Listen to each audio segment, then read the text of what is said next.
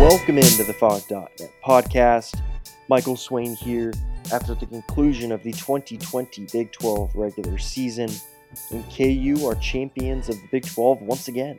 After having the streak ended last season at 14 games, KU was able to claim an outright share of the Big 12 title on Saturday against Texas Tech.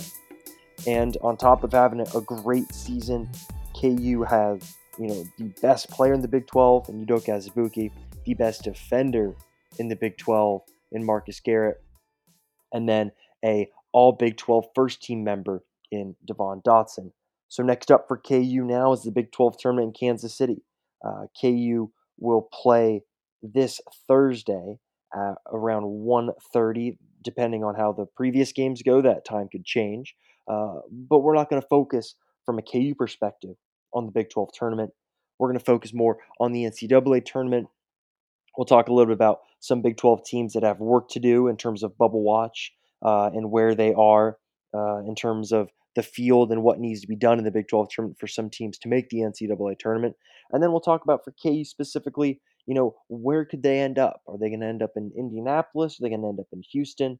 Uh, because I think it's pretty interesting that, you know, Bill Self said today, uh, and for context, recording this uh, Monday afternoon, the media, we just finished talking with Bill Self a little while ago, but Bill Self said that he and KU have already submitted uh, where they would like to play the regional. Now, Bill Self noted that it is not out of the ordinary and that most other teams are doing this right now, that the deadline to do so uh, was last week. And now that, you know, we're into that process, if KU does get the number one overall seed, their request will be granted and they will be able to choose where they play their regional. But before we dive in from a KU perspective on what uh, what you can expect from the NCAA tournament, some teams that you might want to see, some teams you probably are going to want to you know avoid. You can't necessarily you know try and avoid them, except for one team. There's one team in the NCAA tournament that you can physically try and avoid and be successful. I'll talk about them in a second, but first, let's talk a little bit about some of the Big 12 teams uh, in the Big 12 tournament and some and who has to have some work done, needs to win a game or two uh, in order to make it to the NCAA tournament. And I think probably the biggest uh, game in terms of NCAA tournament implications would be the game, I believe it'll be before Kansas, uh, where Texas Tech is taking on Texas. And this is a big game for Texas uh, specifically uh, because if you look at the way that Texas season has gone, you know, for the majority of Big 12 play, there was questions of, you know, could this be the end of Shaka Smart at Texas? You know, is this going to be the season where Texas finally maybe decides to move on from Shaka Smart? You know, they were not looking good. They were losing games and not super competitive in some of those games as well. But then the last couple weeks, Texas has kind of had a resurgence. They've won some games. They won a crazy game at Oklahoma uh, last week. So for the two those two teams, this game, this first game could be a win and you're in, especially for Texas. Now, I will say, I think that Texas Tech is a lock to make the NCAA tournament. Uh, I know that Jerry Palm from CBS does not have them as a lock to make the NCAA tournament, but I think in terms of who they beat, you think about them beating uh, the then number one team in Louisville earlier in the season.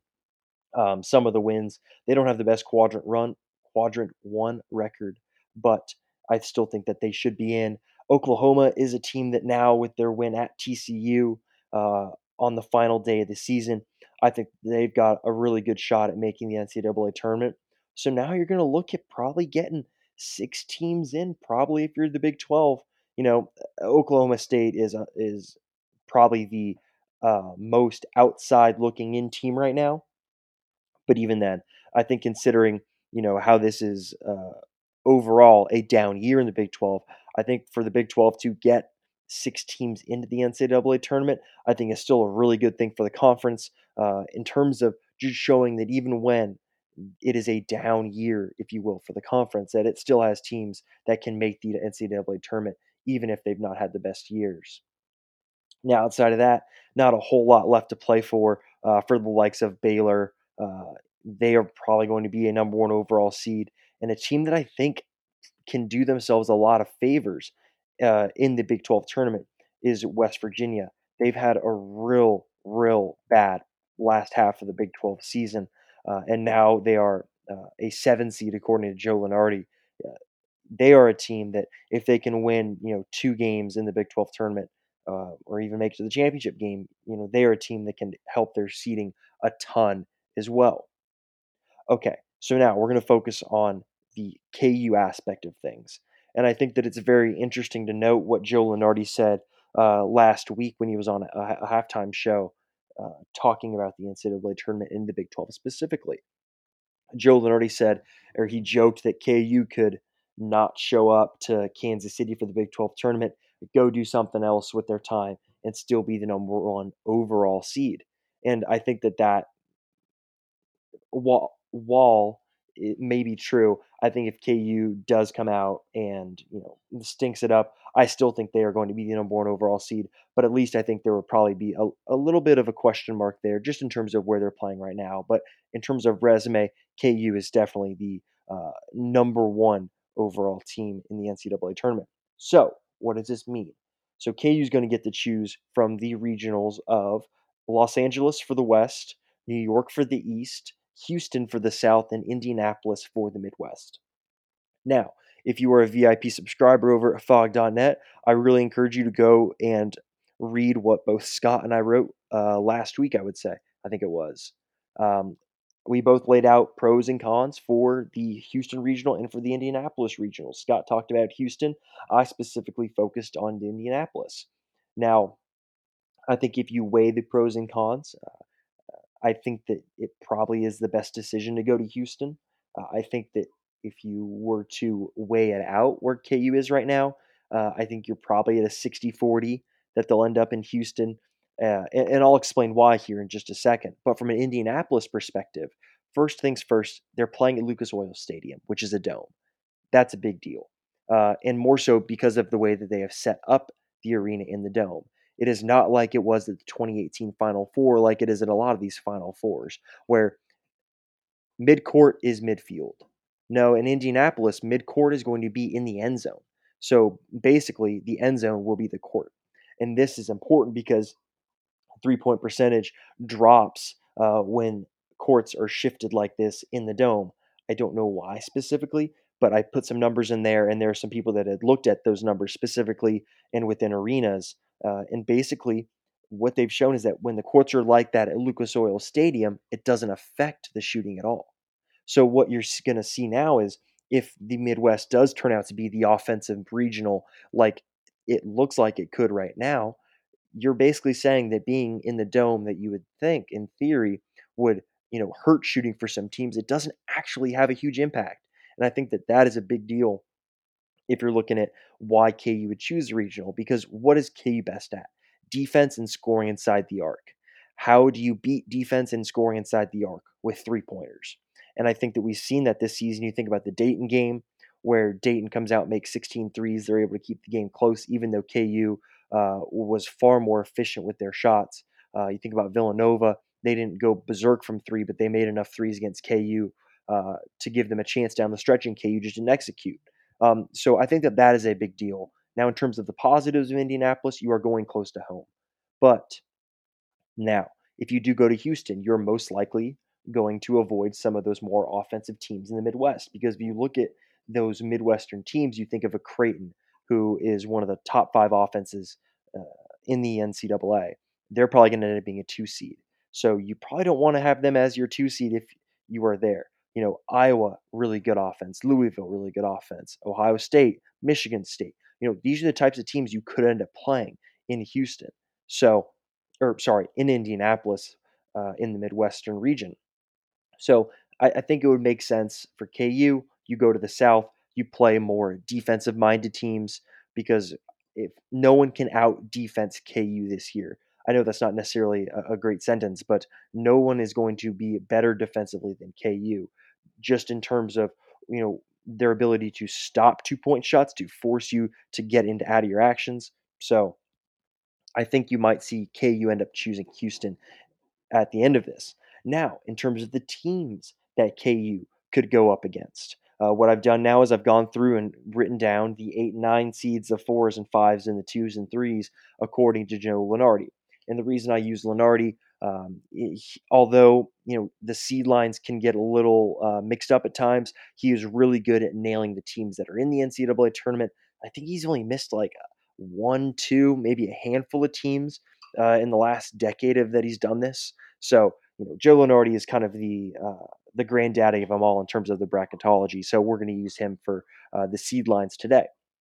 So in terms of that first, you know, the 16 seed, you know, that KU's not losing to a 16 seed. Uh, I know Virginia did uh, would have been two seasons ago, but uh, KU's not losing to a 16 seed. So now you look at some of the eights and nines. The eight seeds that KU could play would be Houston, LSU, Arizona State, St. Mary's, and the nine seeds would be Rutgers, Oklahoma, Florida, USC. Okay, so out of those eight teams, we can get rid of Oklahoma because the NCAA selection committee will not put Oklahoma in the same pocket or pod as KU. So that means you're down to seven teams, and out of those teams, you probably would want to play Houston, the Quentin Grimes rematch. But in terms of a talent level, you know, you are better than a Houston team. LSU, you'd probably be comfortable playing. You know, Naz Reid isn't there anymore. He's on to the NBA. Uh, Waters isn't there as well. Um, he's in the NBA. So you might be comfortable playing an LSU team. The team I wouldn't want to play would be Arizona out of those eight seeds. And the reason being, uh, guys like Nico Mannion, guys like Zeke Nnaji. Yes, Arizona is a young team, and KU might be able to have success defensively against a younger team, but there's still that three point element, that offensive element from Arizona where, you know, Nico Mannion could go for 28 and four made threes or six made threes, and he goes crazy and pushes KU. You know, you probably don't want that. So then you're looking at the, a Rutgers team, uh, a Florida, or a USC out of those nine seeds. Now, you probably don't want to play Florida. Um, they've got the talent on the perimeter to uh, give not give KU issues, but to push KU, and they have had success this season. You think about early on in the season, they were one of the highest ranked teams in the AP poll. You know, albeit the AP poll is not the best way to rate how good a team is, but it just shows how highly thought of they were earlier in the season. And I wouldn't want to play USC either if you're KU. Uh, USC is a really good true freshman. Uh, Okongwu, uh, he played on those Chino Hills teams with the Ball family, but he's an incredibly talented big man. Doesn't shoot threes, but still someone uh, that would be a, a, tough matchup. You know, not for Doak, but someone that you wouldn't like going up against in that eight nine matchup. So say KU makes it to then uh, the Sweet 16. Then you're going up in that four five game, most likely. Uh, Iowa right now looks like they'll be a six seed. They're a team I wouldn't want to play with Luka Garza. I've talked about him on the podcast before, he's someone that can shoot threes. That's basically the big thing you're looking for with a lot of these teams. Do they have a five man that can shoot threes? If the answer is yes, you're probably going to want to avoid them. So out of the four fours and fives, you know, out of the four seeds, you have Oregon, Wisconsin, Maryland, Louisville. You probably want to play Oregon. Payton Pritchard uh, is one of the National Player of the Year candidates. Uh, he could go head to head with a Devon Dotson, and Oregon has the big men to be able to, uh, again, not stop Doak because people have not been able to consistently stop Doak, but at least slow him down and give him some tough looks. So wouldn't want to play Oregon. Maryland's kind of the wild card. Uh, they at times this season have looked like one of the best teams in the country, but then there have also been times this season where they have looked really bad, and they're in the middle of one of those bad stretches right now. So maybe you know, depending on how the Big Ten tournament goes for Maryland, they could be a team that you don't want to see, or if they lose in the first round of the Big Ten tournament, you probably want to see Maryland as that four seed. And then, of course, you don't want to play Louisville. You know, you got Jordan Nwora, uh, the wing there that is really talented, but they've also got a big man, Enoch, uh, who, again, if you're looking at the ways that you can beat KU, uh, you got to have someone that can go toe to toe with Doak. And Enoch is, in terms of size and in terms of presence, he can do that. Now, in terms of the five seeds, you've got Auburn, BYU, Butler, Ohio State. And this is the one team that KU can avoid. And uh, by choosing Houston because those two regionals are Friday, Sunday. So BYU will not be able to play on Sundays. They do play in the Elite Eight. They wouldn't be able to play because uh, uh, they are a Mormon school. So then you've got you know your Butler, Ohio State's, Auburn. Uh, those teams don't necessarily really uh, move the needle for me. You know, Auburn is not the same team as they were last year. They don't shoot as many threes. Uh, a little bit of a different look there. Butler, uh, in terms of talent gap, I think you know that's something you feel comfortable with. KU, Ohio State does have the requisite talent to beat KU, um, but in terms of the consistency, hasn't necessarily been there this season for them. Okay, so now you get into those two and three seeds, and this is when I think things get really, really interesting based on where Joe Lunardi has things right now. So if you look at the two seeds right now, Lunardi has Kentucky, San Diego State, Creighton, Florida State. Out of those four teams, you would not want to play Kentucky or Creighton. Uh, Kentucky, anytime you can go up against a team that can go toe to toe with you talent wise, and also has the experience with a Coach Cal or uh, their best player Nick Richards as a junior who's been around the block. You know uh, that is not something that you would want. Now, of course, this would be in theory a game to go to the Final Four, so of course it's going to be a tough game. But in terms of if you could pick your opponents, you're probably not picking Kentucky and you're probably not picking Creighton. Creighton fits that mold of the three point shooters. With they don't have a stretch five, but they do have plenty of guys that can stretch the floor from four spots and then coming off the bench as well. So they're not a team that you'd want to play as well. But then you look at the three seeds, and it's Duke, Michigan State, Seton Hall, Villanova. I wouldn't want to play any of those teams. Duke, you've got again someone that could go toe to toe with Doak and Vernon Carey, someone that can go toe to toe with Devon Dotson and Tre Jones. Duke beat KU to start the season. Now, granted, I think KU is a lot better now, and I mean, of course, Duke is too. And uh, the Isaiah Moss injury definitely has something to do with that as well. So you look at Michigan State, another one that can go toe to toe with Devon Dotson is Cassius Winston. You know, we don't want to probably don't want to go against him in Izzo and March and all that. Uh, so you probably don't want to play Michigan State, Seton Hall. Uh, you know, they are a good offensive team. They've got one guy that can score the ball and score the ball well. He fits into that uh, the Trey Burke kind of mold of you know a guy that is on a really good team, but that can elevate that team to the next level. And then you got Villanova. So out of those three, out of those four three seeds, I'd probably say you'd want to go up against Villanova just because you've already played them this season. Uh, I think KU right now would feel a lot better than they did then playing Villanova. I think just in terms of proving it on the road, you think about the Marcus Garrett injury, the impact that had in the game. So Villanova out of those would probably be the team you want to play out of out of those four three seeds. So, you know, those are just some things to keep in mind now as we go into the Big 12 tournament. Some teams to watch for that are on the bubble in the Big 12, but also you know, if you're looking at some of those other conference tournaments, maybe these are some teams you should watch because these are some teams that KU could end up going up against uh, in the NCAA tournament. But that's all the time we have for today. As always, thank you for tuning into the Phog.net podcast.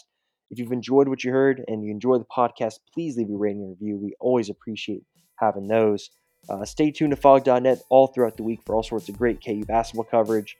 Uh, spring football is going to start up pretty soon, so we'll have some good coverage coming in from that. We'll, we should have open practices, which we'll uh, put some video up from as well. As always, you can follow me at mswine97 on Twitter.